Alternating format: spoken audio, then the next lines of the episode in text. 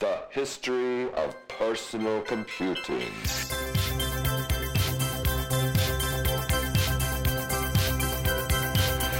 History, history, history of personal computing.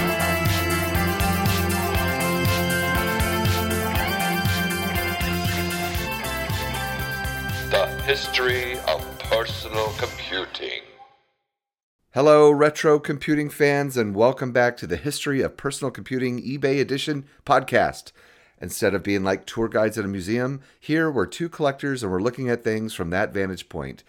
Yesterday was Christmas Day, so we waited until today to record the show. It's Saturday, December 26th. I might as well announce it, Jeff. so, Yes, it is. so Jeff and I are back together to take an informal look at personal computing history through the lens of eBay auctions. And uh, hey, what's new with you, Jeff? I'm up early on a Saturday morning. That's what's new with me. Me too. So I, I woke up slightly after 8 a.m. You know, again, it's Saturday, the day after Christmas, and uh, I went to bed reasonably early, but it was really hard to get up. Was it was it that way for you? No, actually, I did get up pretty early. I, I set my alarm, and it wasn't that difficult getting up. Uh, It's just well, here it's like I'm I'm all out of kilter because I'm expecting it to be cold and you know Yeah. freezing in the morning, and it and it wasn't. I mean, we we broke records yesterday up here. we did too, and here in the greater Atlanta area. Well, you got a lot of rain. I mean, we got rain too, but it, Yeah, you got tons of rain. pouring. and where I live, it's like right the you know North Georgia. We're we're just getting it. Versus if we lived a little bit south, it we wouldn't have it. I saw it in the in the news this morning. A lot of uh, areas in Georgia got flooded and, and, Yeah. and tornadoes. Yeah, someplace I saw in the news. Wow. We didn't watch a lot of the news, but um, fortunately, not where I live, and we it just rained a lot, so none of the bad stuff other than just really wet. But um, but otherwise, we had a really nice Christmas, uh, which we celebrate here in this household. How about you? How about you and your oh family? yeah, we celebrate Christmas. Uh, two kids, and and the youngest one is seventeen, so they don't get a whole lot. I mean, it's not like an extravaganza or Yeah. cornucopia, but yeah, more of the gifts are practical Mhm. compared to you know fun and stuff. Like you know, my son's getting older, so he got he got a um, an electric razor. Wow. Um, yeah, well, he's going to need it soon. yeah. and uh, and he also got stuff for his car. You know, Yeah. some things that he could use for his car, And I uh, had you know, along we, with some toys. Eh, he got he got toys too, but we have two adult kids, so it was like that as well. And we have a twelve year old, so yeah, so he's still got a still got a couple of good toys. He got the new uh the new Tie Fighter. So this is this is a tie in, or what do they call it, a lead in. So he, Segue. so he segue, thank you. So he, he got the new uh, Special Forces, you know, Tie Fighter from the new Star Wars films, Lego that is. Uh, so speaking of which, have you seen the new movie? We got to bring this up. I I have not. Oh, well, I here's some the spoilers for you. I'm okay with it. I read the spoilers. Um, Not kidding. My, my daughter saw it the first night here. She had tickets all ready to go. Wow. friend.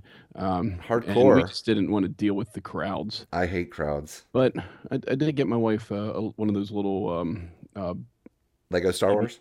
BB-8. uh, Oh, did ya? Yeah. What, what's the company that makes it? Not not the Hasbro one. Uh, yeah, the little I can't think of it either. It's it's really small, but it's it's like 150 dollars. Yeah. And and it's it is, but well, and Um, as it happens, um, I've seen one of those. A guy at work brought one in. His wife bought him, and I can't think of the name either. But very cool. I mean, and it's fast. It, it it's really it's small, like palm size, but it moves around like the one in the movie. it's pretty neat. Now Um, I have the Hasbro one, which I like it. It's pretty cool, and, and you know it's just plastic stuff, but pretty good detailed. It's very slow though, as far as its realism of movement compared to the you're you know. moving a lot more. yeah. I saw a YouTube video of this, the little BB-8 taken apart, and I saw what makes it work. Yeah, it's and pretty I can see how that would be complex to build onto a grander scale and still keep the price down. hmm Well, and it's even in this uh, Hasbro toy, which uh, isn't cheap, but it's cheaper than that little one. I mean, but it was, uh, I think it's eighty bucks normally, and I, I got it on That's sale, thankfully, for a little bit, like ten dollars off.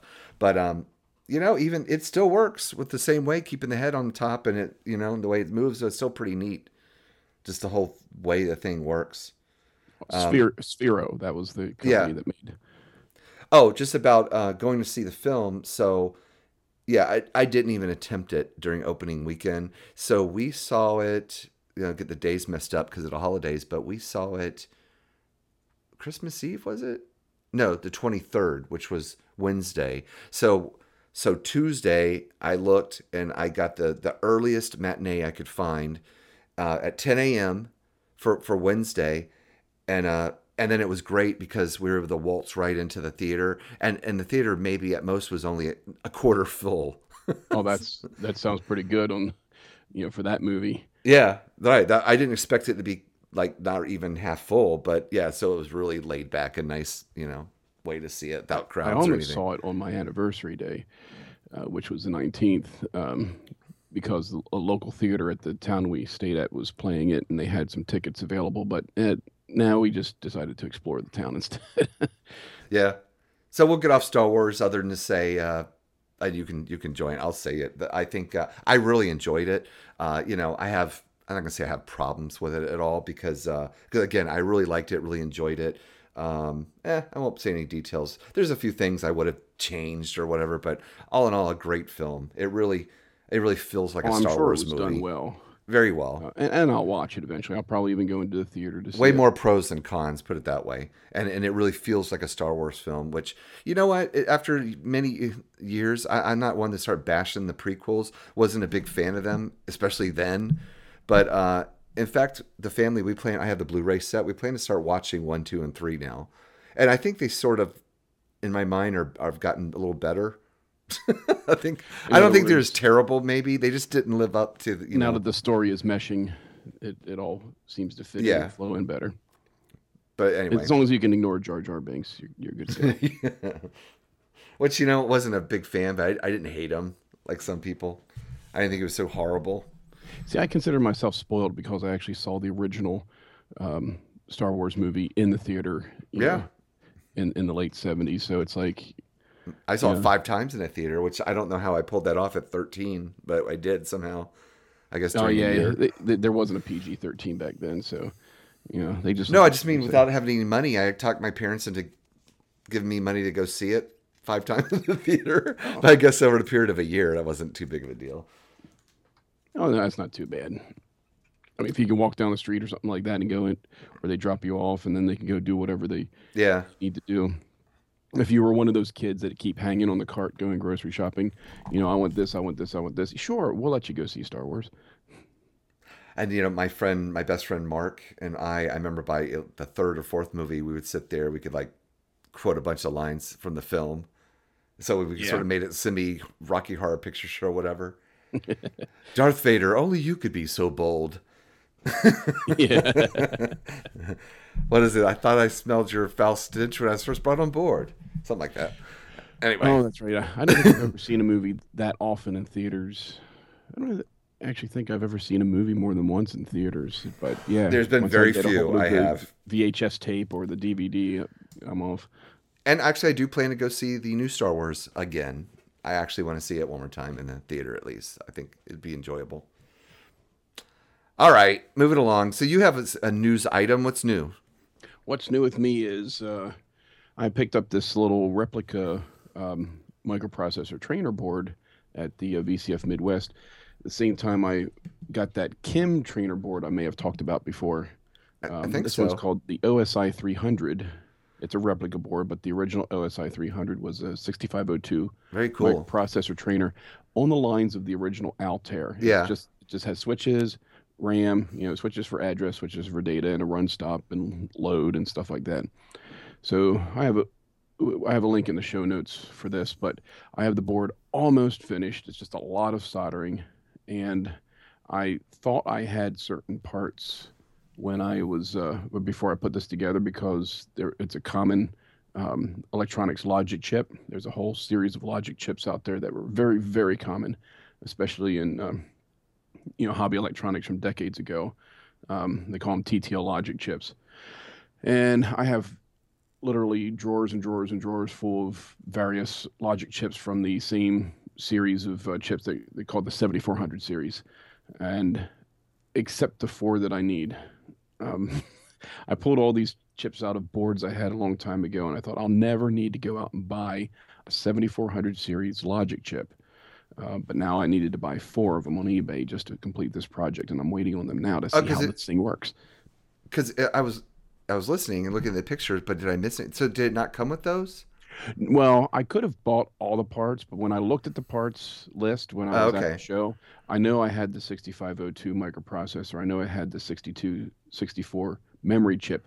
And these I pulled from old circuit boards that somebody gave me as they were tearing apart equipment. I just pulled the chips off and I recycled the boards. And then there's also another 7402 logic chip on it. But the 7417s, those are the ones I did not have uh, needs four of them, and I got on eBay. I found five of them for seven bucks delivered, so they're on their way. Hmm. But what I did have to buy from the guy uh, is he has the special switches for the address and data lines, and then for the um, the load switch and the reset switch and the run switch, and a couple of those have to be very specific. They have to be what they call make or break then make. Um, or non-shorting, which means as you slide the switch, it actually disconnects everything during the slide of the switch and reconnects the other side. Whereas the other switches, when you slide from one side to the other, you may be connecting both circuits at the same time, just for an instant. Hmm. And apparently that causes problems when you try to flick the run switch to run the program that you hand entered. Wow. Yeah, it's the, the original board, the original design back in the 70s was just a trainer. This just basically reproduces everything in a much smaller uh, board. It's it's about f- five inches square, not very big. And they're only twenty dollars to buy one. Yes, and I think that comes with the switches. Uh, I don't know if it comes with all the parts. I think you might still have to source some of the parts. Okay. Wow, that's pretty neat. It's it's not extravagant. That the Kim one that I have, the Kim one um, replica board, does a whole lot more. I mean, it saves its memory. Uh, this one is really you just you have to toggle address switches, toggle data switches, write the byte, go to the next address, reset the date, just like the original Altair one. You're flicking all the switches, and then when you turn the thing off or remove the power, it's all gone, and you have to type it all in again. But it it's hardcore 6502 microprocessor um, demonstration with a Well- bu- bunch of blinking lights. Yeah. Well, I have a, uh something to share that someone had sent me and actually forgot to mention it last show. So it's in reference to um, Amstrad. So there's a link in the show notes, and it's um, it says a uh, a word processor so simple my pa could use it. Joyce turns thirty, and then the subtitle is how Alan Sugar's PCW 8256 got tech into the hands of the masses. So that is the Amstrad PCW 8256. And there's that CF2 floppy disk. Yep, and there's a picture of it, the three-inch floppy disk in the picture. Um, so basically, it turned 30 in September, this past September, and it says in 18 months it did for the typewriter what the car took 30 years to do for the Pony and Trap. So Alan Sugar's specifications were simple. A word processor so simple Joyce could use it. Joyce Cal- Calais was his formidable, oh PA. Oh, I guess it's a, oh not PA, but a PA. Personal assistant. Yeah, I guess so. And Joyce became the code name for the project. So, and it goes on to talk about it rode the coattails of some previous Amstrad computers, which have been huge successes. Um, eh, you know, so check it out. It's just a nice Yeah, thing. scrolling To, through give me a little it- more insight into uh, Amstrad and another um, product that was, uh, you know, pretty successful in the UK. I, I think I don't know if it's saying this, but I'm, I'm assuming primarily in Europe. I'm going to guess that it is. Uh, it, it's a nice compact design. I guess Yeah. hardware is inside the monitor itself. It's it actually has pretty nice looking and kind of unique, huh? Green screen. It kind of looks like you're working with like DeskMate on a TRS-80. Yeah. Yeah, it's got its own um, you know, disk operating system. And almost like you're working a CPM system. Who knows? it may it- have, may have been a core CPM system. oh, okay, Z80 base running CPM with not word processing and with a monochrome display. And then you tie that with an Epson printer, and you're all set to go. It's awesome. It is awesome. All right, well, moving along, since we had a very long Star Wars discussion. On today's show, we are beginning our coverage of the 32 bit GUI computers. And so we're starting with the Apple Lisa.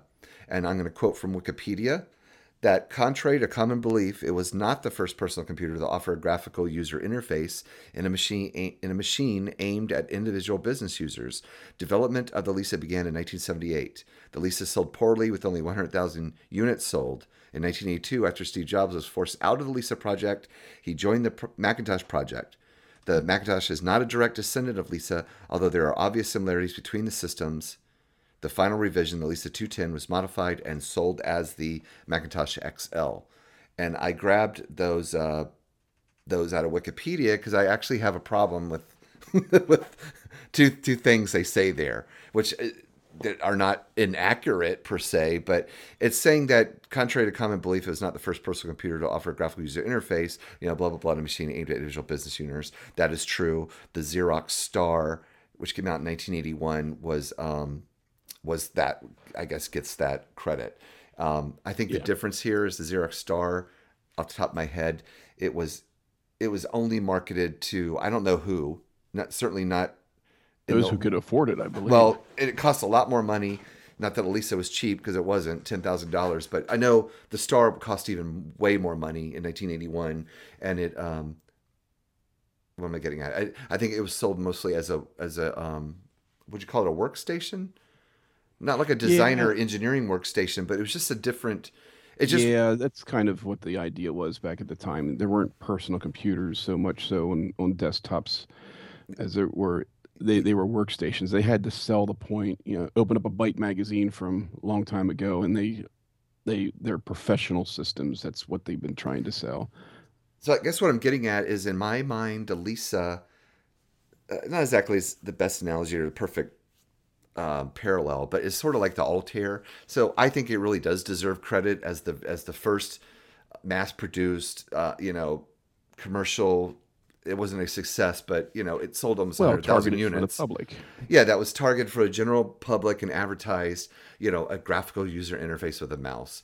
Um, I think like the Altair, you know, yeah, there are some machines that came before it, but it was the first, you know, what you call successful because you know you, the Lisa somewhat was a failure for Apple because they didn't make a profit on it. They, they used so much um, money to develop it and stuff. But still, it's selling hundred thousand units. Can't say it was just a total flop. Yeah, it's a fair amount for. I know it's not a lot compared to like Apple IIs. So, and then the second part of this statement is that the Macintosh is not a direct descendant of Lisa. Well, you know, it. I think, uh, I guess commercially, is that how you call it, or it, it certainly was.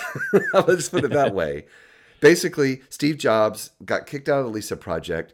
He came over and took over the Macintosh project. And as soon as he got his mitts in there, he said, it wasn't the Macintosh did not resemble Lisa. And he's like, nope, that's not going to work. This is the future. And then he molded the Macintosh into the Lisa's image. Come on, basically. It was a yeah, cheaper, so smaller Lisa. Wikipedia trying to do some revisionist history. Here. Yeah, what are they doing? You, you need to go in and edit that. Somebody uh, does. I've never edited yeah, Wikipedia. You're right. I should. Weren't you able to run Mac OS well on on, on Elisa if it was configured properly? And, and here's maybe what they what they meant is that um, obviously you know the Mac OS and Elisa OS were not compatible, so that's true. But I still think it's technically I think the Mac the Mac was a, a direct descendant because it, it utilized all the different um, technologies. So mm. the answer to your question though, Jeff, is so the, the Lisa when it shipped, it only ran Lisa OS and the Lisa Office system, and then when when the Mac came out, and then when they rebranded it in 19 later on in 1985 as the Macintosh XL, the um, Apple had developed um, Mac Works, it was called, which was a piece of Lisa software that was that ran or is that true? Was it Lisa software or it was it was software that the Lisa could run. Obviously, I guess it was what would you call it, assembly language or whatever, and then it, and then it could, it could make the Lisa run as a Mac, run the Mac okay. Mac OS, one certain version of the Mac OS. So so it was not quite an emulator, but sort of, I don't know, you know translation or. Yeah, well, they had to convert it to work with the, the memory map and whatever. Yeah, because they both ran sixty-eight thousand processors, and you know, I think uh, Macintosh is not a direct descendant of Lisa. Yeah, it's like saying the Commodore 64 is not a direct descendant of the, of the VIC 20, but they shared some common philosophies. Yeah. So that would be a, a parallel. But Lisa totally influenced the Mac's design as far as how it functioned. Yeah, Commodore didn't change the Commodore 64 case very much for the VIC 20. So I'd kind of say the Macintosh was an improved Lisa, and then they, you know, they started from scratch with the operating system. Yeah, they made it smaller. They made it, they fit it better and gave it a brighter screen. And But I, I've on different podcasts and throughout time, and in my book and everything, I've told my story, of course, of my my first computer that I considered my first real full system computer was an Apple Lisa that I bought, and uh, it was new old stock, and it ran the Mac operating system. So, for all practical purposes, my my Lisa was uh, a Mac. So one limitation when running MacWorks Plus, it was called at the time, it had been enhanced, and it ran System Six uh, in 1989 at that time. Um, it's one limitation.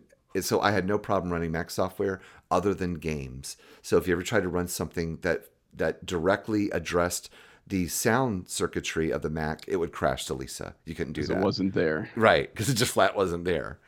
But anything else, no problem. Business software, especially.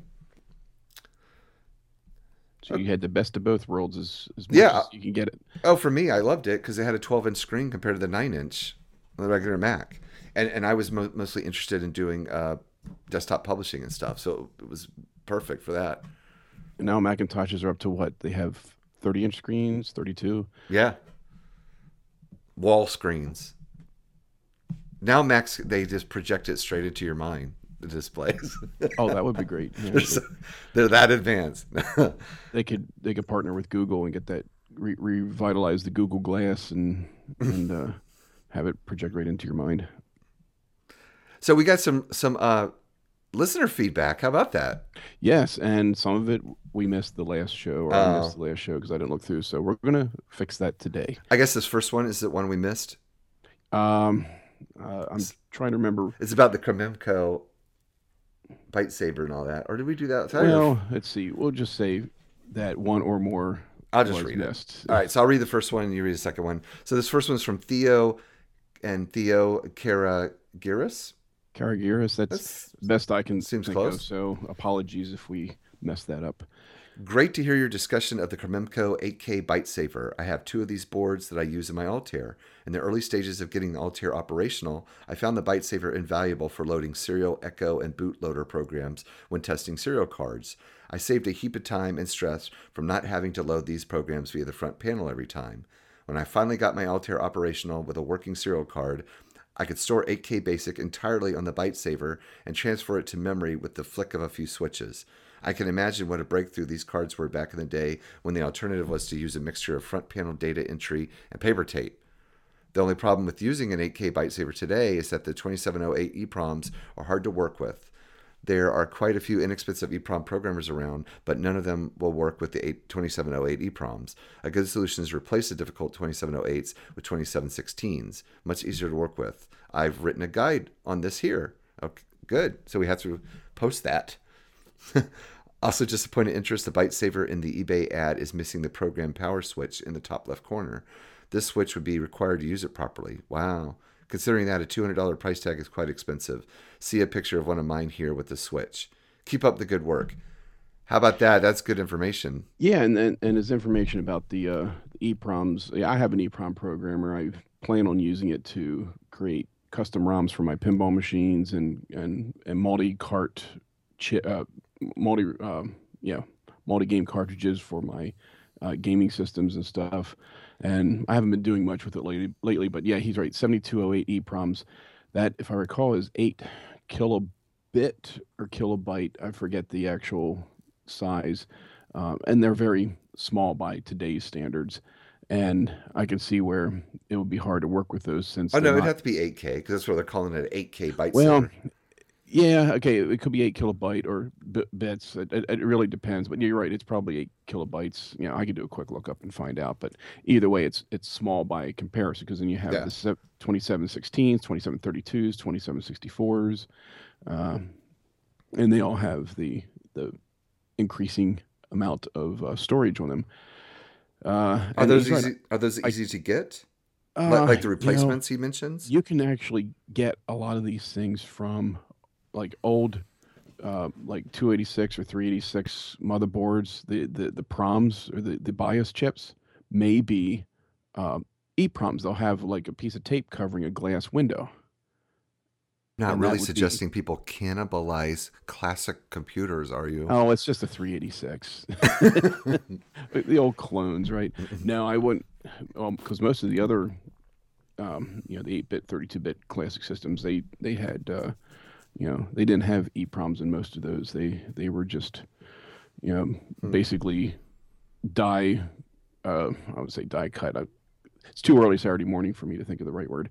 Um, but basically, they're they're mask ROMs, what they call them. They're they're made permanent. They're, they they cannot be erased. But Hmm. yeah, those boards I was telling you about earlier that I was pulling parts from, I got lots of um, 76 16s, 32s, 64s out of that. Uh, I know the 2708s um, are very hard to work with because I think it's the pin arrangement. And I actually have an EEPROM programmer that will work with those directly, but I don't have the software to drive it because it's that old. I mean, do they go bad? The They- EPROMs? Well, the EEPROMs, the ones that have the glass window, you need to erase them with ultraviolet light. And this is ultraviolet light that can hurt your eyes if you stare at it. It's not like the uh, black lights that you can buy to, you know, make your room all day glow. Um, so you have to get a special, um, like eraser for them. You just put these in a drawer. The drawer lights up when it's, when it's Oh, shut. okay. And after amount of time, the bits get erased through the ultraviolet light. Now you can overdo that. But once they're written and they're covered up, they pretty much last forever. There, there might be some anomalies, but they pretty much last forever as long as you don't like remove the tape over top of that glass. So, yeah, Oh. fluorescent light can and sunlight can slowly erase them, but just not very fast at doing it. So they can go bad. Yeah. But yeah, I have one of those erasers. So I just put a bunch in there and I erase them and I put them in my EEPROM programmer that hooks up to a modern PC through USB port and I can read and it'll tell me if it's all empty. And if it's empty, then I can write my own code to it or write my own data to it. Cool. I even have a card for the Apple II that does that. I just don't have the software for it. We'll read our feedback from from Gary. okay, here. yes, we got to keep moving. yeah. Right. Uh, I haven't had breakfast yet, Jeff. oh, I did. I got up early. Oh, really? Um, yeah, so I feel fine. Um, I'm drinking Uh, coffee. I'm okay. next next uh, feedback we got is by a gentleman named Gary Kind, um, and I'll just read it verbatim. He says, "Just catching up with all your podcast goodness and loving it. Big retro fan and thought I would give my perspective as a Brit on the side of the pond. Excellent. And that is good because that's always something that we don't understand completely over here on on the Western Hemisphere. Yeah, being all Okay. superior and everything. Yeah. yeah. Uh, continuing on, uh, he says, So I thought I would just pick up on a few things you mentioned on the shows I listened to so far. Um, and he mentions a bunch of different systems. He itemizes them. So, first one, Vic 20 goes, This was my second computer after having owned a ZX81, and boy, did I love that machine. I remember playing Galaxians on cartridge, and it was pretty faithful recreation of the arcade game. I also had Radar Rat Race on, on cartridge, and, and I did too. Um, me speaking again, I, I love that's one of the things I loved about the Vic 20. The Radar Rat Race was Oh, just yeah. an amazing game. Um, and a clone says of- there's a clone of Rally X, which was a, an awesome arcade game. I have that in and one it's of my very little. close clone in, in the music and everything. Yeah, and that's a lot of fun. One of those really great simple games that's just challenging and fun. kept me busy playing it because I couldn't. I didn't actually have the cartridge myself. I went into the local Montgomery Wards and played it on their demonstration machine a lot. Wow. Kept me out. Kept me. I didn't have to spend money at the arcade. Oh well, back back to uh, uh, Gary's words here. He says, uh, anyway, not sure if you had it in the U.S. and I bring this up as you reminded me of the hassle with games only working with certain memory expansions. I had a switchable memory expansion pack. That's right, you can switch between 4K, 8K, and 16K modes. So that was a great little cartridge to own. And and yeah, I have one of those too. It's got little switches on the top that you can reconfigure like up to 16K or 32K memory in any bank that you needed to because some of the programs you typed in from um, magazines would only work on an unexpanded VIC-20 because the memory map got readjusted or you needed to have a certain amount of expansion. It it was a little difficult at first, uh, but people worked their way around it. Anyway, continuing on, he talks about the Commodore 64, massive over here. He says launched at uh, 345 pounds, then dropped to 199 pounds and sold like hotcakes. Probably my favorite machine and one I revere to uh, this day. I learned quite a bit that I didn't know about this machine from your show, so thanks for that. Well, I'm glad we could be helpful. Um, yeah, 64, the, the Commodore 64, I, I I did hear all those stories that it was just the hottest thing in, in Europe, all, all over the place. It's just a huge scene there while we had our Commodore and Atari and Apple battles here in the US. And another popular machine he continues on about the ZX Spectrum. He says, yes, can't underestimate how popular this was in the UK. It was massive. The home computing scene circa 82, 83 uh, really was only a two horse race between the Speccy and the C64. Uh, I'm not sure if you have seen it, and it's required watching for all retro fans. Is Micro Men, Mm-hmm. a drama that tells the story of the battle between Sinclair and and Acorn. Acorn? Yeah, Mhm. that's right. I'm thinking Alcorn as I'm reading this. Uh, fortunately, the full length program is on YouTube, and he provides a link, uh, which will be included in the show notes. The irony is both companies failed when they moved into each other's market space. Sinclair going up market with the QL and failing, and Acorn going down market with the And, Electron. and how about that? I never quite uh, realized that. He puts it so simply, and it, um, yeah, I mean, I never quite understood that even from watching the the movie. But that's that's interesting, isn't it? How they I knew that the QL was a big uh, upset for Sinclair, but I didn't realize an Acorn trying to go into the other other market. But um, you've seen a we've good point. we've brought up this before, right? I've talked to I brought up We the- brought up the movie before, but it's still a good movie. So Oh yeah, but I'm saying it's it is a great movie. Yeah, so highly recommend anyone to watch that. It, it's definitely sort of the the uh, UK equivalent of um, you know Pirates of Silicon Valley, eh, or sort of. Catch Fire. Yeah, I mean you know the the whole Jobs, you know Gates sort of story here, if you will, if you want to simplify it that way, and then versus them. But yeah, go ahead. Sorry. Oh, not a problem. And uh, let's see, he continues on. Bad things about the ZX? Really, the built in speaker was poor. The sound chip was capable, but the output was lousy. I, my uncle had a uh, Timex Sinclair Spectrum, which I believe is very similar. And yeah, it, it made noise, but it was really tiny, tinny, you know, really small sounding, if you can say that for a sound. Yeah. Um, the keyboard divided.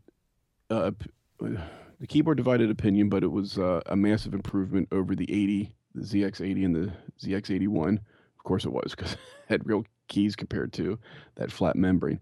Um, and you couldn't move Speccy games, uh, though there was something ridiculous like 12,000 titles uh, available. I, I guess what he means there is uh, there were so many games available that you couldn't really sell them all. Hmm. Uh, that's what I'm trying to get from this. Maybe maybe uh, he'll respond and, and clarify that. But I'm thinking it's more on the lines of like what caused the video game crash in the U.S. for the Atari market back in '84. There Oh. was just everybody was making games, and there were so many of them, nobody could sell them. They Yeah. couldn't sell them for a profit. They ended up having to drop the prices and crash the market. Hmm. Twelve thousand titles available for computer Oh, it was big. very big. Um, and he goes on with another system, the TRS-80 and the Coco. Interestingly, we never got the Coco, not officially. Stores in the UK were called Tandy and not Radio Shack, and the only ones you could buy were TRS-80 Model 1, 2, and 3. Uh, so only the integrated systems. Perhaps That's they weird. thought they couldn't compete price-wise with the Speccy and the and the C64, so went up market, you know, more business-related stuff. As you say, we had the Dragon 32, which was a clone that was quite popular too. Although I remember the high res color palette meant everything had a green background. Huh. I, I wasn't familiar with that, but um, yeah, the Dragon 32 was was a clone for the Coco and a very good clone at that. Uh, and he says he has yet to listen to our ZX80 Adam and BBC podcasts, uh, uh, but he'll get to them real soon. So that'll be, that'll be great. Uh, you know, please listen to our stuff. Yeah. And he also mentions other machines over in the UK that had limited success was the Oric One, the Okay. Jupiter Ace, and the Camputers Lynx. Huh. I haven't heard of the last one. And he encourages us to keep it up, which we will do. Yeah, thanks, Gary. That's great. Yeah, and please com- continue the comment. Tell us more about either what we got right or we missed, or you know, from the the UK perspective, because obviously we're we live over here. Yeah, that UK perspective it was very useful. And uh, when I first read through it, I thought, okay, I had a slightly different opinion of what it was like in the UK, but he did clear up a few points. Uh, And I don't know if we, um, when we were covering or we did that show, I guess where we or we've done the shows with some of the English computers. I guess were we both sort of talking from a perspective of sort of like Commodore didn't really exist that that big over there. I don't remember now, but I, guess we should have known have better. to go back and listen to it again. Because, Um, uh, yeah, because I knew Commodore was pretty big in in in Europe. well, you spent a year in Germany. yeah, right. And I remember seeing. You've seen that. Yeah, and I even bought one of my uh, through eBay some, some time ago. I bought a uh, a German 64 magazine that I had bought a few times in Germany to just to flip through. It's called Yeah. 64er. You know, I'm kind of mad at myself. I have I, one. spent a year in Turkey uh, for the U.S. Army, and the computers I did see were Commodore computers, and Yeah. they had they had Turkish versions of Commodore magazines, and I never even thought of buying one. So uh, you know, it'd be interesting to look up what were the actual sales numbers of like uh, Sinclair and Acorns as compared to Commodore, though, and Amstrad. Hmm. Maybe I'll try to look. Yeah. A great master's degree research project. See, we, I got to come up with a, a master's degree in vintage computing. I, do you think you'd seriously try to do that or no? I know some people have done it. If I can find a school that that will Oh. uh, sanction it. So let's move right along to Yes. uh, to Our our, auctions. auctions. Just got to keep it moving. The whole reason why we have this podcast going right now. Yeah, but I think it's I think it's good. We're finding a nice balance of uh, of bringing back in a little more discussion and history and stuff, balanced with you know the auctions still play a major role in the podcast. So I, I like I like what we're doing. Oh, it works for me too. Um, Lots of Apple Lisa twos this time. yes.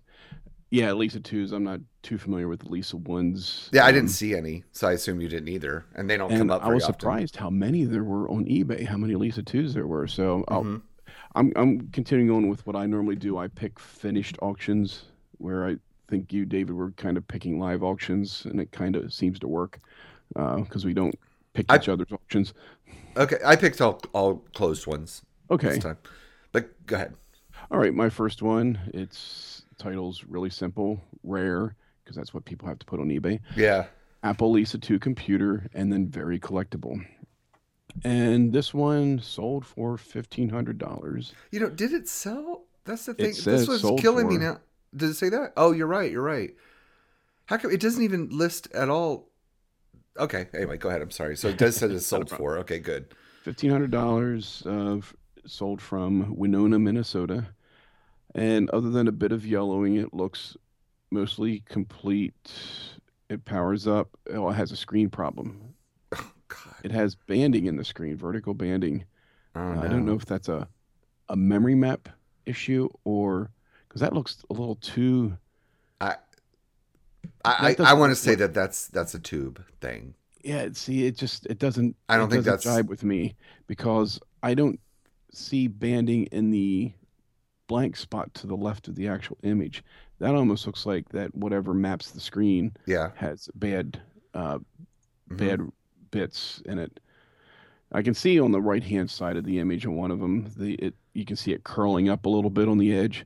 But I'm thinking that banding has to do with the memory map. Something, some way that the um, the memory map or the memory is arranged to map the screen Yeah, and I wouldn't think it's the a pattern tube. that does those vertical lines. I don't think it's the tube. I think it's yeah, Yeah. right. It's something in the analog board. He doesn't It's show a called keyboard. That or, Yeah, it says it the keyboard, includes it. keyboard. Okay, I, that's weird. They wouldn't take any pictures of it.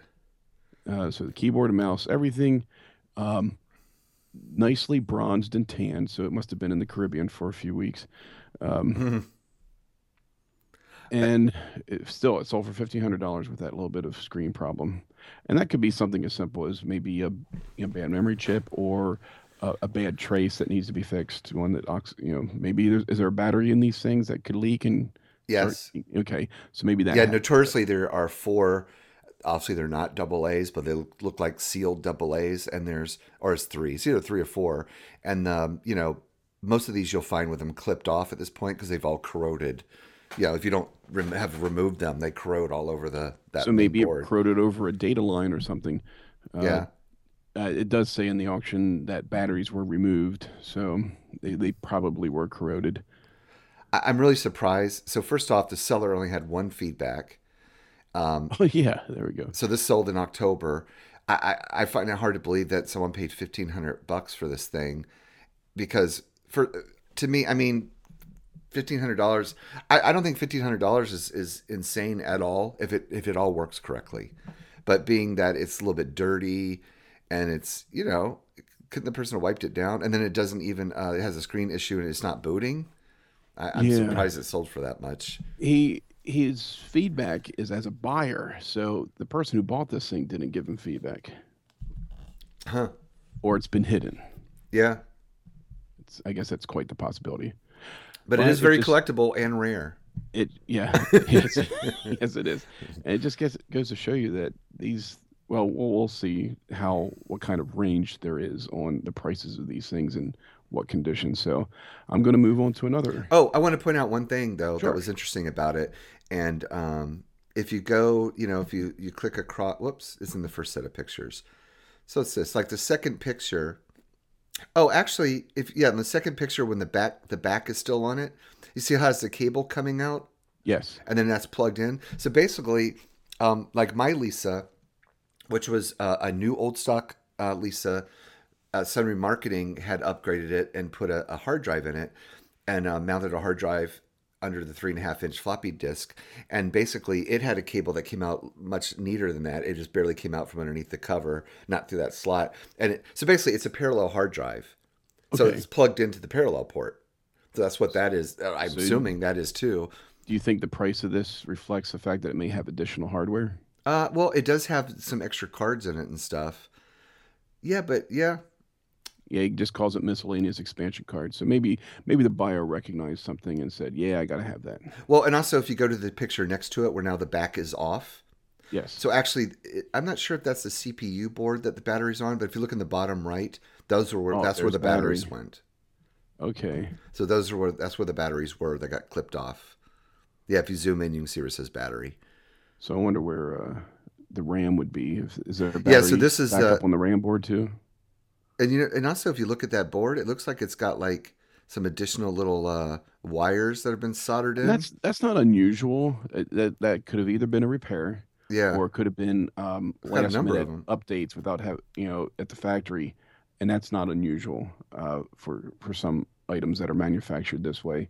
That they've found that there's a problem with a set of boards. They can either scrap all the boards and redo them perfectly, or they can just Oh, hire it- somebody to put jumper wires in a few. Well, spots. actually, let me point. So this board here, I think, is so you have four boards in here. You have the, you have two RAM boards, you have a CPU board, and then you have an I/O board. I think is what you call it. I think that's what this board is. I don't think that's the CPU. It could be, but take a look at that board. Look in the upper left. Do you see the little chip with the white? Yeah, that's an EEPROM. Yeah, and that is a Sigma Systems. Is that what that says? I don't think, or does it say Sun Remarketing? Does it look like to you in the middle? That Um, that's either the ROM chip has been swapped out by for Sun Remarketing, or it could be where it was upgraded, where it could run a, a later version of MacWorks, um, MacWorks or something like that. You can't really see it well enough. Um, Sigma Systems, if I'm, I think that's what I'm getting it right. They made upgrades and stuff. Oh, so okay, like almost like BIOS upgrades in a way. Yeah, because the big thing with Lisa owners was being able to like move into uh, System Seven when that came out, Okay. and add accelerator and, and stuff like that later on. So the personality of the system had to be changed slightly, and so you plug in reprogrammed EEPROMs. I was trying to see look up Sigma if I'm getting that name right. But anyway, that's kind of interesting. So yeah, I'm thinking the buyer probably found something through the pictures that they wanted, and and went for it. Yeah, could be. Uh, next item is surprise and Oh, another- yeah. another Lisa. This one hasn't been treated all that well. Um, Now maybe Rare- as a parts rare. machine, it might have been worth it. But yeah, that thing is. it looks did, like it's been sitting in water. did we maybe see this one other time? I don't recall.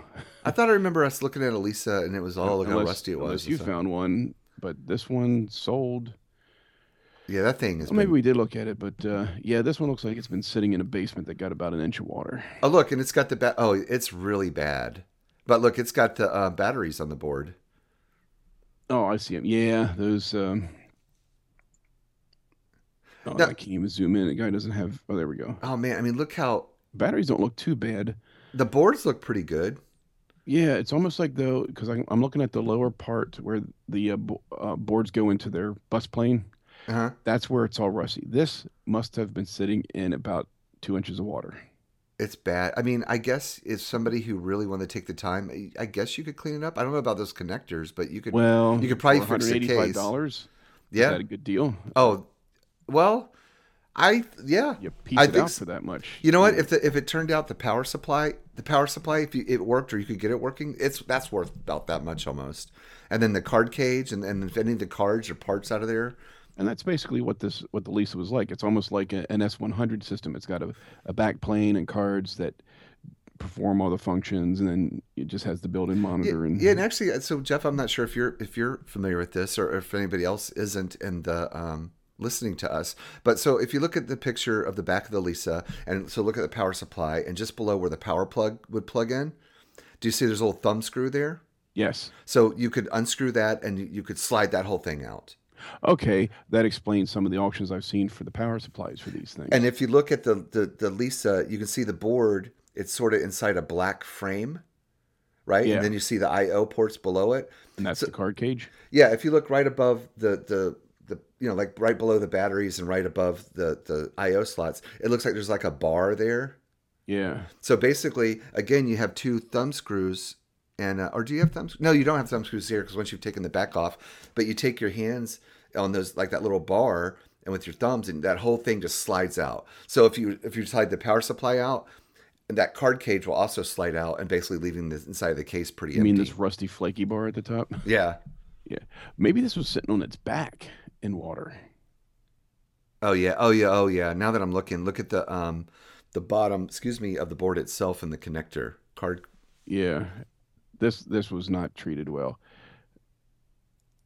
I'm wondering if water dripped in across the back. You know, one thing they don't show is the back panel of this computer. It makes me mad.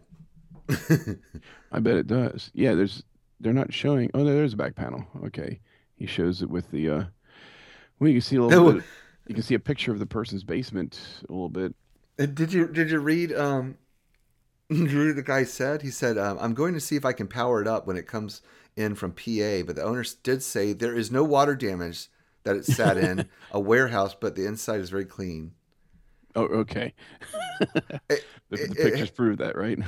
It had to have water damage to get for that to happen, don't you Yeah, think so? or a very moist environment. Maybe somebody ran a humidifier, um, and it's starting to, you know, starting to rust from the outside in. Look, item location Oceanside, New York. Okay. Um, That's yeah. Sea sea water. yeah, sea air. mist. Yeah, sea air. That that would definitely rust it.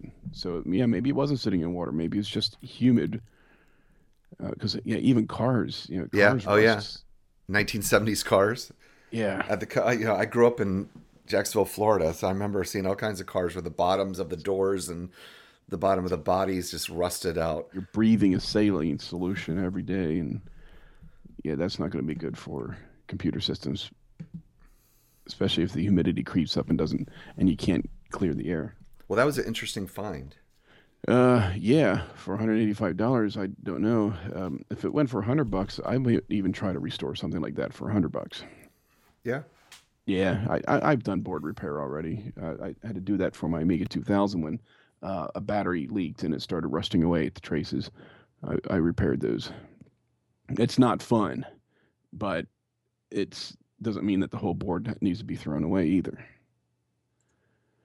So the next item, um, Apple Lisa One advertisement brochure. And it says 1983 Lisa Graph. I don't know if this is an advertisement for the software Lisa Graph or what. Hmm. Uh, It looks like it is. It, it's just a piece of ephemera. Um, so there was an application called Lisa Graph, 50 Which- bucks. 50 bucks just for the advertisement. yeah.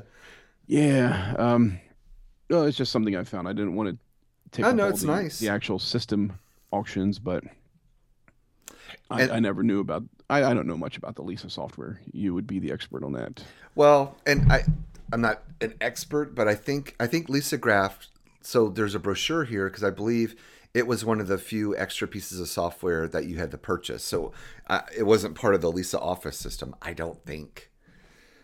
Okay, But- so you had to, if you wanted to do according to these pictures, it looks like you did all sorts of pie charts and bar graphing, and um, there was I forget the name. There was a piece of uh, PC software that did something similar. You you had Lotus. Uh, and you can do all your spreadsheets and some limited graphics. But there was another add-on application you could buy, which would make your graphs a lot prettier, a lot more detailed. I forget the name of it, but this looks like one of those kind of add-on pieces. I was trying to quickly find something about you know the Lisa Office system to see what all it came with. Um, because you know I've owned a number of Lisas over the years, and I've had Lisa Graph on them, but whether that means it actually you know, legitimately shipped with Lisas. Am I thinking of Harvard Graphics? Oh, with the, similar. Yeah. Yeah, where it took your data from you know the your primary office suite and then prettied them up and put them into a great presentation form. Right. A lot of people, you know, we forget how this that whole capability wasn't just built into your spreadsheet. You know, right. way back. It was something magical and new. So yeah, Harvard then. Graphics was a pioneering presentation presentation program developed for mm-hmm. DOS and Microsoft Windows by Software Publishing Corporation. So yeah, it Lisa Graph or Lisa yeah Lisa Graph was a similar product, and I guess you know it was a separate product because they knew they can make money selling it that way. Yeah. So, but you know what? Anyone out there who is a you know bigger expert on the Lisa Office system, please give us feedback. Tell yeah, us more. Us. So uh, we, we, just don't know much about this. Like I said, I've never, I don't think I've ever owned the actual Lisa Office system, like the the software itself, as far as in the manuals and the you know the the boxes and all that. But I've had you know I've had a real operating Lisa with the software on there, and that doesn't mean that someone didn't you know I mean that it wasn't oh, exactly like it shipped. It's fun when you get them with all the software installed. Yeah, which you know, let's face it, most of us are you know if, if you bought a really nice Lisa all up, you know, all set up and working stuff, it, it, might come with that, though it may not have shipped with that originally. But um, well, show us what a nice working lease is like. Yeah, now I found some pretty big price tag stuff. Let's see, what did I find here? This first one. Okay, so here's one that just sold uh, on the 12th of December for thirty three hundred and twenty one dollars. Now, did it Yikes. sell? Yeah, it sold for sold okay for one, one bid. All really? right, for that specific amount. Yeah, three three two one. Well, so, I guess, uh, guess the seller got that extra dollar. 1985 Apple Lisa 2 has mouse, keyboard, and a printer. Oh, really? Only, only yellowing of this is from the incandescent lighting they used to take its picture. So it's tested and working great. Um, let's see. Yeah, so it looks nice, pretty clean. So nice it's the right screen. So I'm just looking through the pictures. Uh, I hadn't really looked at it in great detail, to be honest. 10 meg hard drive and upgraded RAM yeah, it's a very nice machine. Um, gosh, thirty three hundred bucks though. That's really they were so they're worth over three thousand dollars nowadays. Somebody wanted one. Yeah. Well, I'm just thinking that because it's not yellowed. And you know what's kind of ironic about this? At least it, I'll say is if you get one like this that all functions and everything's really nice, you know the odds every every moment the odds just go up more and more. It's going to fail at any moment. Is that how, that how they were? No, no, just because it's it's just getting older. It's, yeah, they don't change the capacitors in it. I mean, it's just inevitable, right? That all hardware is going to stop working. Yeah, eventually. But the latest thing is these days, people are always encouraging you to change the capacitors yeah. in the system, and that will prolong the life. Yeah. Um, I wish I could do that I wish humans could do something like that. Um, but yeah, and and I'm one of those people that I'll just turn it on and see what pops. And Only because I'm not I'm not uncomfortable with fixing what pops because it's usually just going to be a capacitor. And were you uh, talking? Was it Jeff? Was it was it on our show or were you talking about how? Isn't there isn't there somebody who like provides that service? There are people who provide that service. I, I know there's some for the Amiga platform, and you can find them on eBay. They they advertise their services. They're called recapping services. Yeah. And yeah, if I had the time to do that, I would probably do recapping services. It's something that I can do. I just don't like to do because there's a lot of. well, know, I think you owe, you owe us, the public, this this public service. I, I owe. Yeah. with some of that old solder is really hard to. You know, the, the collecting public. All right, so moving along. So let's see. My second one, and is labeled Vintage Apple Lisa computer model A6S0200 with keyboard, mouse, and three floppy disks. Now this one sold. It. it doesn't say rare.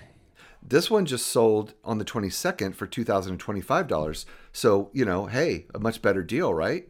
Yeah. That's actually sounding a little more reasonable. It's still 2000 bucks, but and now, you know, let me just say too, and I'm trying to think here, you know, all my Lisas I've owned, which i have had about four, I think, over the years, I've sold them. You know, ultimately ended up selling them.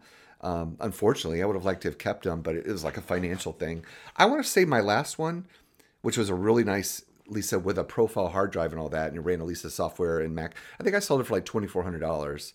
So it wasn't unusual even a few years ago to get over two thousand dollars for a really nice one. So it was an investment, yeah, uh, one that pays back. Now, so looking at the very first picture here, it, it, looks to be a pretty nice example. One thing, oh, we haven't spoken about this. One thing I'll point out to you, Jeff, and the viewing mm-hmm. audience, is uh, that is a Mac mouse. That is not the original Lisa mouse that's with it. So, okay. So that works just fine. But the original Lisa mouse had a uh, has a very thin bar button, and you know it looks a little different. And will probably raise the price another two hundred dollars. So yeah, when the you know I it's I wouldn't think it's it's unreasonable. So what's that off to the left side? With is that a power just? Yeah, looks like a power strip. Okay. But somebody could, uh you know, what I'm trying to say, you could probably sell an Apple Lisa mouse for a hundred, a couple hundred bucks and I'm just looking through some of the pictures. So yeah, that's a Mac mouse.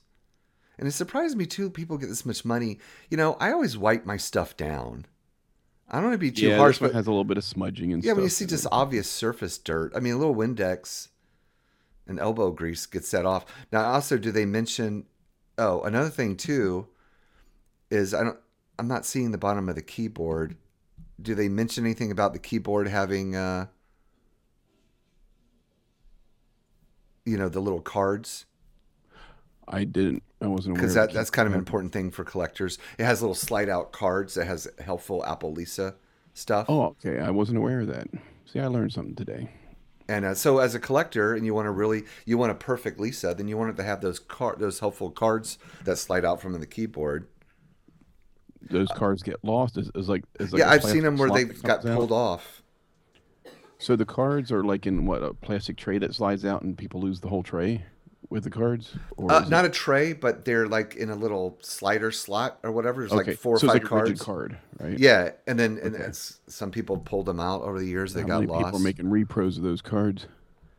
Um, so if you look at the pictures, if you scroll all the way down to the very bottom picture, do you yeah. see it shows the testing screen, which all Lisas do when they start up? Yes, they, and it looks like he's overdriving the brightness of the screen too. I see yeah. the rescan or the retrace lines. So I haven't looked this up in a while, and I forget exactly what it means. So I'm going to take a, sh- a, guess here. But do you see the 3A in the upper right?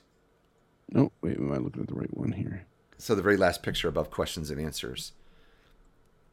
So there's, there's okay, a, there it is. There's a yeah. 3A. So I could be wrong. I know it means something, but so I'm going to take I'm going to make an assumption that I think that means that like my my very first original Lisa I had, the ROMs were swapped out, and this has got Mac ROMs in it that support the 800K double density disk drive.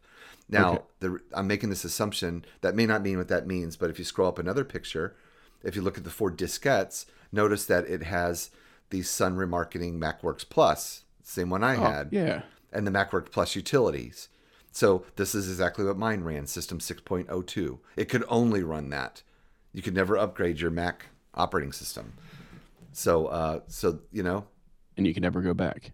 No, right, exactly. Oh, so one of the things that Sun Marketing did is uh, that Apple didn't do initially is they also um, they would change the the display so it changed it into square pixels like the Mac had. The Lisa actually had rectangular pixels originally.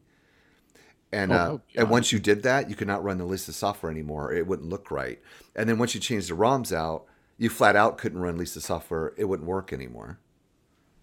So you're thinking this system is designed to run only Macintosh stuff instead of I well, if it's got it's a good possibility if it's got that um yeah, the MacWorks Plus with it. Because once once you with the MacWorks Plus, see this is 800K diskette. Yeah. Then that means it has that ROM and it has the double density disk drive. Lisa's had 400K drives like the original Macs. Okay. So once you made those changes to it, it couldn't run the Lisa operating system anymore. Well, somebody really wanted this. I'm looking at the QA at the bottom of this. Uh, somebody asked the question: Were a museum in Switzerland like to bid on this and pay all transport costs to Switzerland? Uh, so they asked if they could have it sent to uh, Switzerland if it sold, and guy said, "No, I'm not going to send it outside the U.S." Yeah, it's just too much hassle nowadays. Well, it's too much at stake. yeah. Right. There's only certain protections once you, you know, send it out outside the U.S., especially when payment is, you know, certain Yeah. payment are used. unfortunately. All right, so I'll move on to my last one here. So this one is so that was 2000. This one I found is labeled vintage Lisa Apple 210 with Lisa keyboard mouse. It only sold for $385 um, on the 21st. And uh, because it's shrink wrapped. yeah, oh yeah, it does have shrink wrap, doesn't it, on the mouse and the keyboard. It, it looks like somebody took some saran wrap around that. Now thing. check it out. That looks like that's another original. Look how dirty it is on the bottom. Now, if you look on the, I know I'm yeah, not it is a finishing little- complete sentences here. Hold on, let me look at the, some of the pictures again. It's that Saturday morning thing. so, all right, it says uh, used condition. Lisa computer includes Lisa computer keyboard and a mouse. They don't tell you if it works. Oh, it says it does not. It, it light comes on, but screen doesn't. It's in the Oh, condition at the top. Okay. Well, there you go. Now, one thing, if you look, I don't see where it doesn't show you the mouse. Why is it only showing you the bottom of the mouse? I wonder if they see this person did this on purpose. But I will tell you, if you look at the mouse, okay, Yeah. the fact that it's got those big thumb screws, hmm I'm pretty certain that's not the Lisa mouse. It's a Mac mouse. Oh yeah, actually you can look. It says MO100. That's an that's a Macintosh mouse. But get this, that's the original Macintosh mouse. That's a 128 Macintosh mouse. And I I think that mouse is worth. You know what I mean? You could probably get 100 bucks for the mouse. Interesting. So, 50 to 100 bucks for that mouse. So in those your are semi rare, opinion, but it's not a Lisa. if it mouse. powers, if the power light comes on but the screen doesn't, could it? Or the odds are it's just maybe a minor fix, or maybe swapping a board or reseating parts could fix it. And this person didn't want to do that. I'll tell you one of the. Um, so I never experienced that problem because obviously that's a more major thing. The screen not coming on. Obviously, the power supply works. What I know with the you know with the Macintosh, which this isn't one, you know the the big thing with them a lot of times is it had you know it was it was all in one like the Lisa, but it had something called an analog board, and that was the power basically the power supply for the whole thing. And I know that would have problems, and it could be adjusted or messed with, and, and then fix the screen. Oh, so it wasn't a switching power supply. In So those. it could be similar here, but one of the things that would happen to Lisa is it, it um it wouldn't pass its tests. I, I'm, if I'm remembering right, the screen would come on though, and what you do is you turn it off and you take all the boards out, and you would gently just um, push all the chips in yeah, that are mounted on the little what are they called? Where because they oxidize in their sockets. well, right, the socketed chips that you know you could you could theoretically pull out and stick back in. You would just sort of gently push them all in. Yeah, and then that would hear f- 'em click and crack as you reseat them, Yeah, and that would that would make it work a lot of times. Now with the screen just not coming on, or drop it three inches, right? Yeah, it could be a power thing, right? Or it could be something easy, or the, or otherwise the tube is bad. Yeah, that well, if the tube's powering up but it's not getting a signal, you can feel that on the back of your hand. If you put your hand in front of it, you'll feel the uh, static from it. You'll the hair on the back of your hand will raise. That's how you can tell if monitors are actually powering up, but they're not getting a signal. Yeah. But you know, again, I didn't really uh, tackle any of those sort of difficult problems, or I'm just wondering if I ever had a, a, a couple hundred bucks to to spend on a Lisa system, if I should jump in on an auction similar to this, that the parts are there, just might need some TLC to get running again. would Yeah. an investment for me to do so. I think you know, I- think someone like yourself who could fix it, potentially fix this sort of thing, you could probably, I bet you, you could probably figure it out. There's lots of support out there. And I'm believing that it, it could be repaired. I, Yeah. I have no qualms about board level repair. It's just the time it takes. And but the other thing for me is space. You know, this is a big system. Yeah, Uh, I'd have to find a place to put it, um, and then set it aside for a while until I can get to it. But yeah, if I ever wanted to get into a Lisa, this is probably the only way I could get into it is to um, buy it, what looks complete but not working, get it working, and then decide if I want to, uh, you know, fund another hobby or fund my hobby off of selling it. Well, they've certainly, um, you know, even though, like I told you, I sold you know, I've gotten good prices for my Lisas over the years, and my, my last one, but it still was a deal where, so say even two, three years ago, where you could, you know, watch eBay and find, uh, you know, a, a clean, fairly clean working Apple Lisa for like five hundred bucks, you know, every Yeah. so often. I don't. It looks like you can't really do that anymore, from what I can tell. Did you did you look for any live ones? No, I didn't. Uh, Because like I'm, I'm looking right now, and I looked last night, and and there's only one. Let me. Just, I'm looking real quick. There's only one currently, and and get this, it's uh, I'm scrolling back up. It's nine thousand bucks, oh yeah, Our I'm- best offer, which is, is that from our friend? No, it's from oh somebody with one feedback. Yeah, but it's not that computer history museum or whatever it is. yeah, and it's insane. I mean, okay, it's got a profile hard drive and uh, some old printer. Who cares? But yeah, operational good condition. I would hope so. Photo is not of Lisa for sale. Actual photos for buyers available on request. Really? Oh. Okay. Wait a minute. This person said Okay. Paste that into the document comment so I can go see it. this person said, "How delusional is your sorry A- ASS? You put the effing pictures of this computer? you F- oh god, sorry. Did you see that in the questions? Oh, you're no, not I don't have. it. I don't have a link to it. I was, this guy's like, and he says, "Not worth responding to idiots and uneducated non-humans." Okay. but but the range of these systems go anywhere from three hundred or one hundred eighty-five dollars to Yeah. thousand dollars. So there's our official stance on it. Now, Yeah, I think it's anybody- fair to say like you know two grand, twenty five hundred is probably an average for a wor- totally working one that's generally clean. So, yeah, ninety eight hundred dollars. Come on. All right, so let's move along. We always pick a couple additional auctions. So what do you got, Jeff? I found something that I, at first I almost scrolled right past until I realized something didn't look quite right. It says here Apple II Plus computer clone. Um, Oh, and it didn't sell. it didn't. No, it Uh, looks like. that's right. It didn't sell. It, from Calgary, Canada, Alberta, Canada. But wait, Jeff, I can't quite see. Can you tell me just what kind of system is that? I can't quite make that out. oh yeah, that's right. The big old tag on the top. Um, System two with the Super Track external drive. This That's cool. though. I like that. You know why it didn't sell? It's missing a key. But it looks like somebody took the keyboard from a Atari? Uh, maybe no. See, the keys look kind of like the old terminals, um, like the old um, serial terminals, and shoved it into a case that looks like an Apple II case. This is just an interesting looking clone, and that, that's that's about where it stands. That's kind of neat, probably though. brewed this out of their garage. Uh, the board inside looks like an Apple II board, Yeah. and it could very well be an Apple II board, but with different ROMs. They have a they, they have a uh, uh, RF modulator uh, strapped to the outside of this thing that's been hand wired into it. so Yeah. can hook it up to a TV. With a twist tie thing. Oh my! I, I wish there was a bigger backstory to this, but there isn't. Yeah, it still just looks like an Apple II board, unless somebody.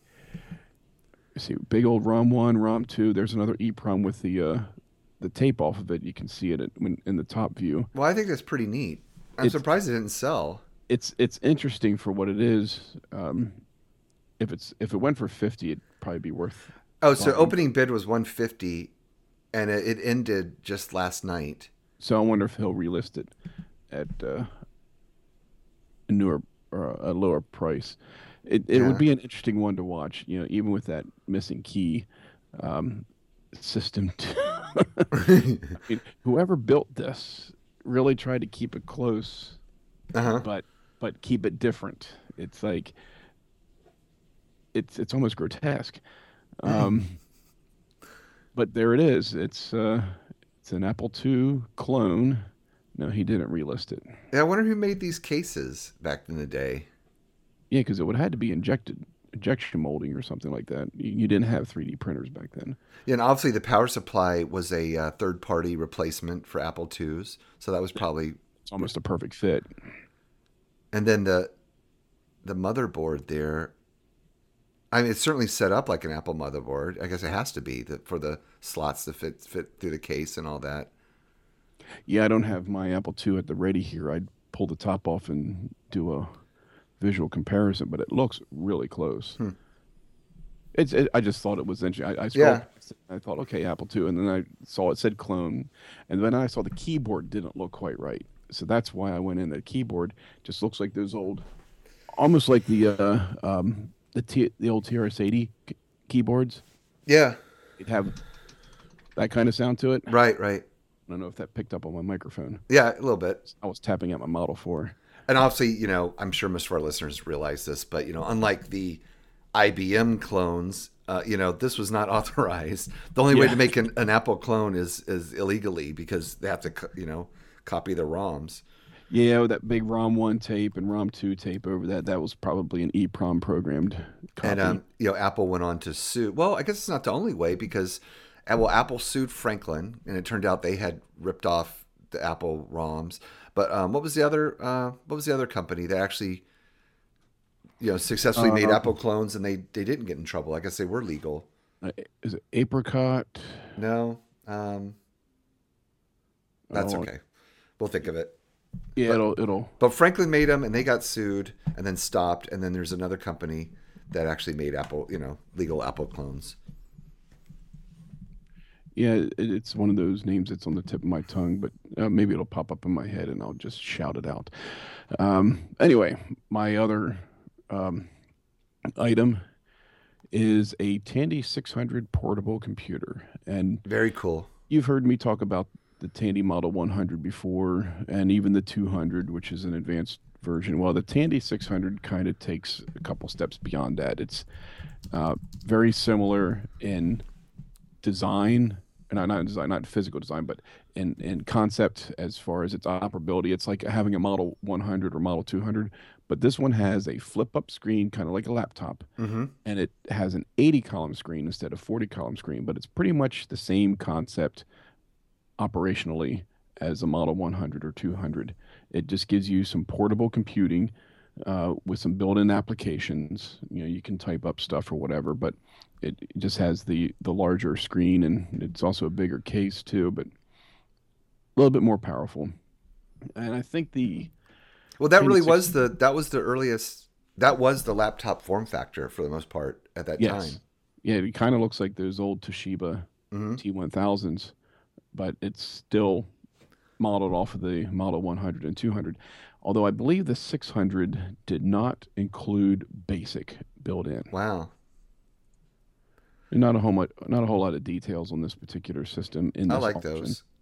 but it, it's it's neat. Would I want to spend two hundred and sixty-two dollars and then for me sixty dollars additional shipping to have it in my collection? No. And I Uh, think you can get them cheaper than that, or find you know a Toshiba or something might else. yeah this just Less than ended up on my $100. search list close to the top and so i said okay i'll just uh, uh I'll, I'll add this to my list And look how yellow the case is. I don't know if I've seen Tandy's yellow that much before. well this came out later than the 100 and 200 so they were modifying plastics at the time to that- be more fire safe Yeah.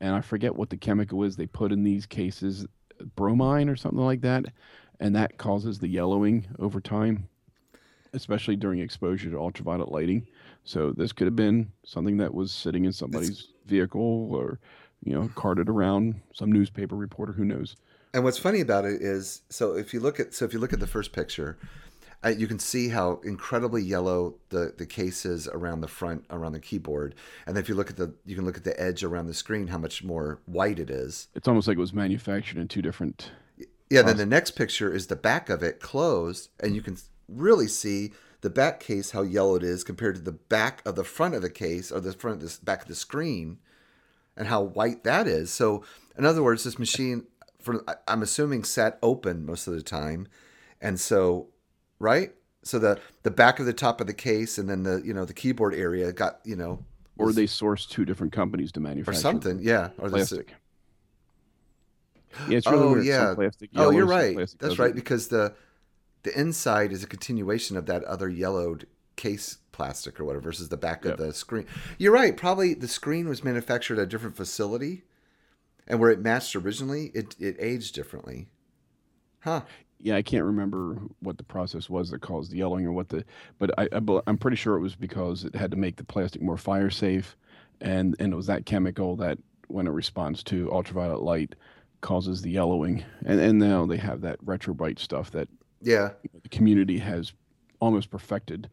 Um, And and, you can go to a local hair salon and get the stuff you need to bring the lightness back to your computers. And hasn't there been um, there's been sort of debate over the years as what causes this, and I it was thought to be well, obviously smoking a long time ago was the Oh, assumption. discolor it, yeah. But I Uh, thought I think it is it infrared light it's the UV light from the or sun. UV light that So yeah people sitting their computers near the open windows or near windows, and you know UV light just has to get. And doesn't have to be a whole lot. uh, Ultraviolet light, okay. It's just over time, and you've seen that in some beige colored uh, computer monitors from the Yeah. time. It might be a, like a line, right, like a diagonal line right on the side of the case where you know the sunlight was shining in, or it could be that one spot. it was black light caused it from hippies.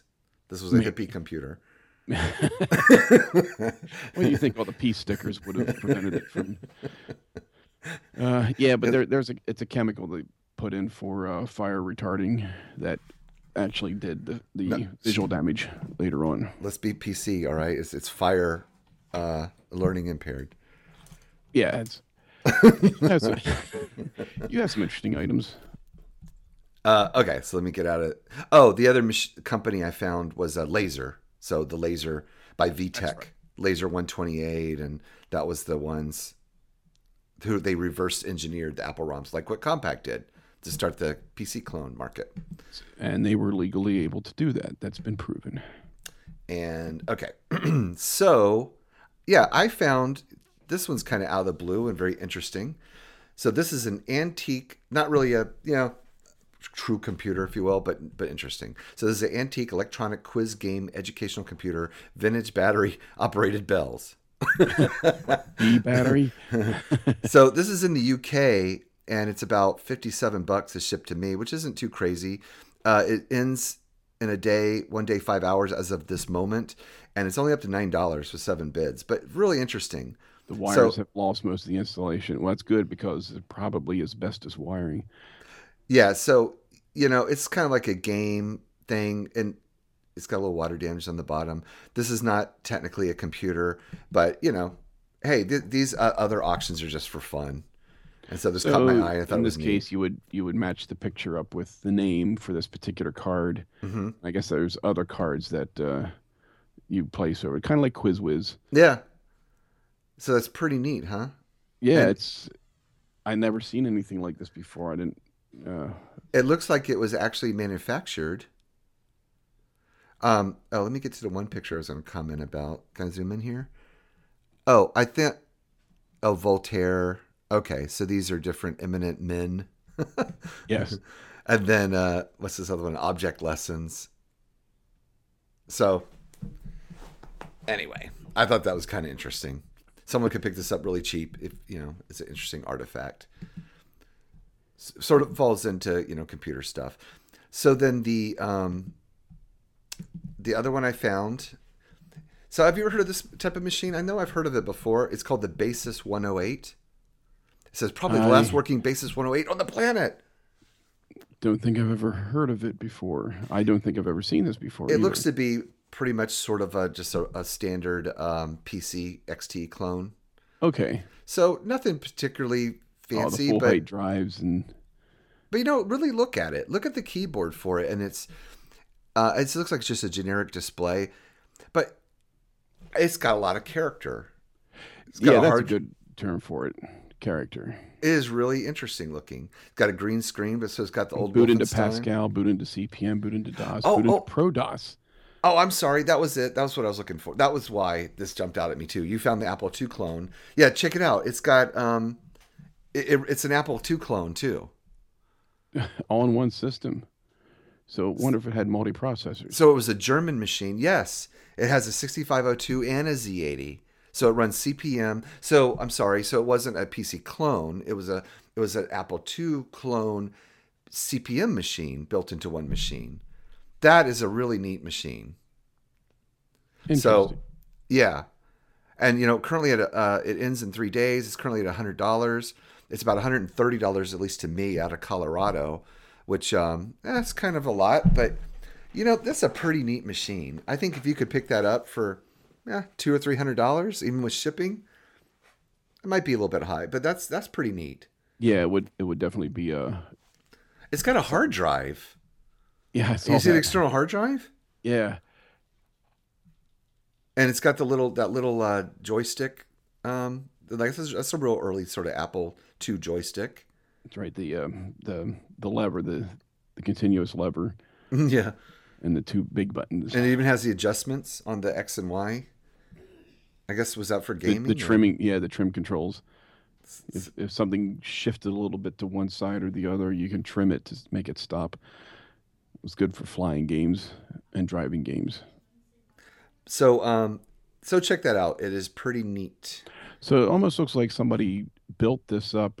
You have DOS and Pro DOS and CPM, so they probably put like a Microsoft soft card into it. Mm-hmm. Um, and of course, there, there, there's a language card that does Pascal, right? Oh, does it say that? Well, it says it boots into Pascal. Oh, So wow. Would that be like the language card? Hmm. Isn't that what did Pascal on the Apple II? I I want to. I think so. I'm not sure.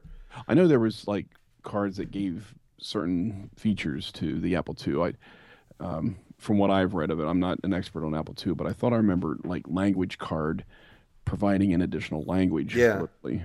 Uh, and then you just put it into a slot as opposed to loading it up into RAM. Oh, look, and it's got the little uh, boot menu there, the Cider Math main menu utility.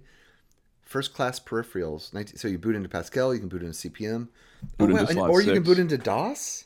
Yeah. Well, unless that's an old Apple DOS. Hmm. Or Pro DOS. I see the boot into slot six. Yeah, some cards went into slot six, and you can they have their own boot code in it, right? We, we need to revisit. We need to try to remember to revisit this and see what it sold for. That's pretty interesting. Yeah, I'm gonna add it to my watch list So I added one more quick bonus mention because I thought it was just in case we had time left. Yeah, just so we could really go over time. But I thought this this seemed pretty neat. I just really thought we had to mention it. So it's it's uh so the title is Geek Alert Super. Did I say that right? Geek Alert Super Rare Univac Front Panel with 57 switches and nine circuit boards, and uh, it's got eight days left. It's at 76 dollars. Reasonable shipping out of Cupertino, California, Apple's headquarters.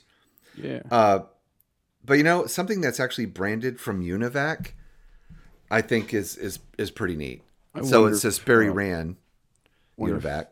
March, uh, Mid Atlantic Retro Computer hobbyists and their Info Age Museum has something like this, or what? Yeah, look, it's got a Univac serial number on it in the bottom right. Do you see that? Division of Sperry Rand. Oh. So this was an internal thing. Um, and the fact that it is Sperry Rand Univac, uh, you know, hey, I'm really guessing here, but that means um, late 50s, I'm going to say. It could be early 60s. But, you know, they I'm weren't Sperry too Ran versed in Univac that, originally. That era, but Just something that has their logo on it and it was a, some part of what their machinery. I think it's Static pretty neat. Logic Simulator. So it looks like there may have been a a, a- a display, probably Nixie tube display, in that open cut area above the, the black sockets. Hmm. That's what I'm guessing. But yeah, it's an interesting piece of hardware. A while ago, that wiring in the back, back of the panel. They just got bands of wiring because we didn't have printed circuit boards. Mention that in, in passing because you don't see something like that too often. No. I mean, Univac is, you know, uh, you know, the word Univac was synonymous with computers back in the day. Right. People, you know, after after people initially heard about computers or giant brains, you know, the the the idea of uh, or electronic brains, you know, the idea of computer became Univac. You know, for a long for a good while.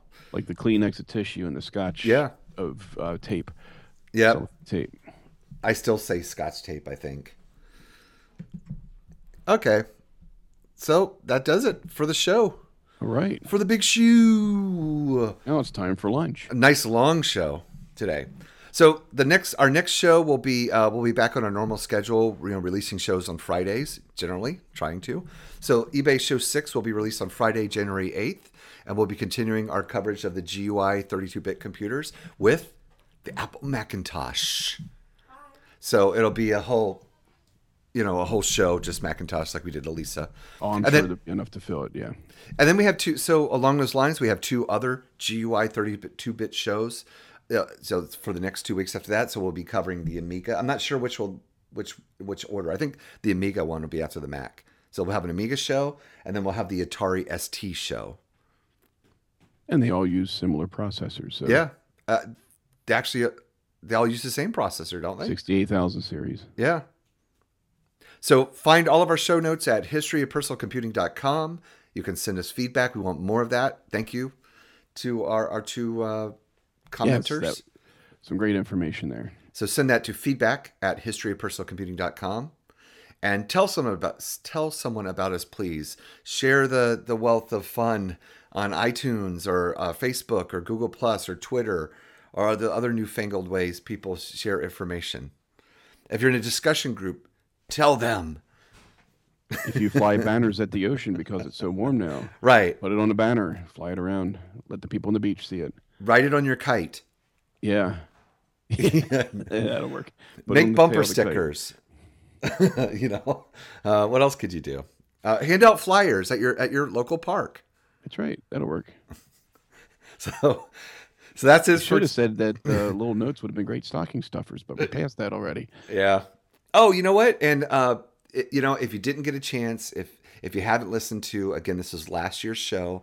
But if you go to our site and you just look in December, the archives, you can find our Christmas our holiday memories show from last year.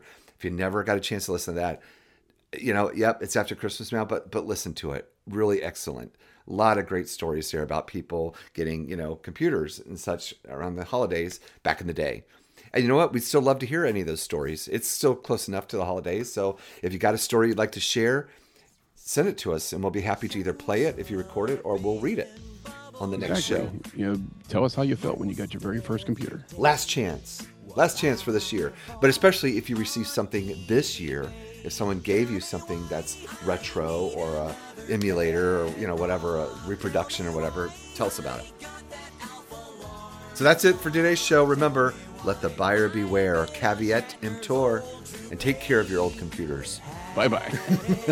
on eBay. I'll buy your knick-knack. Just check my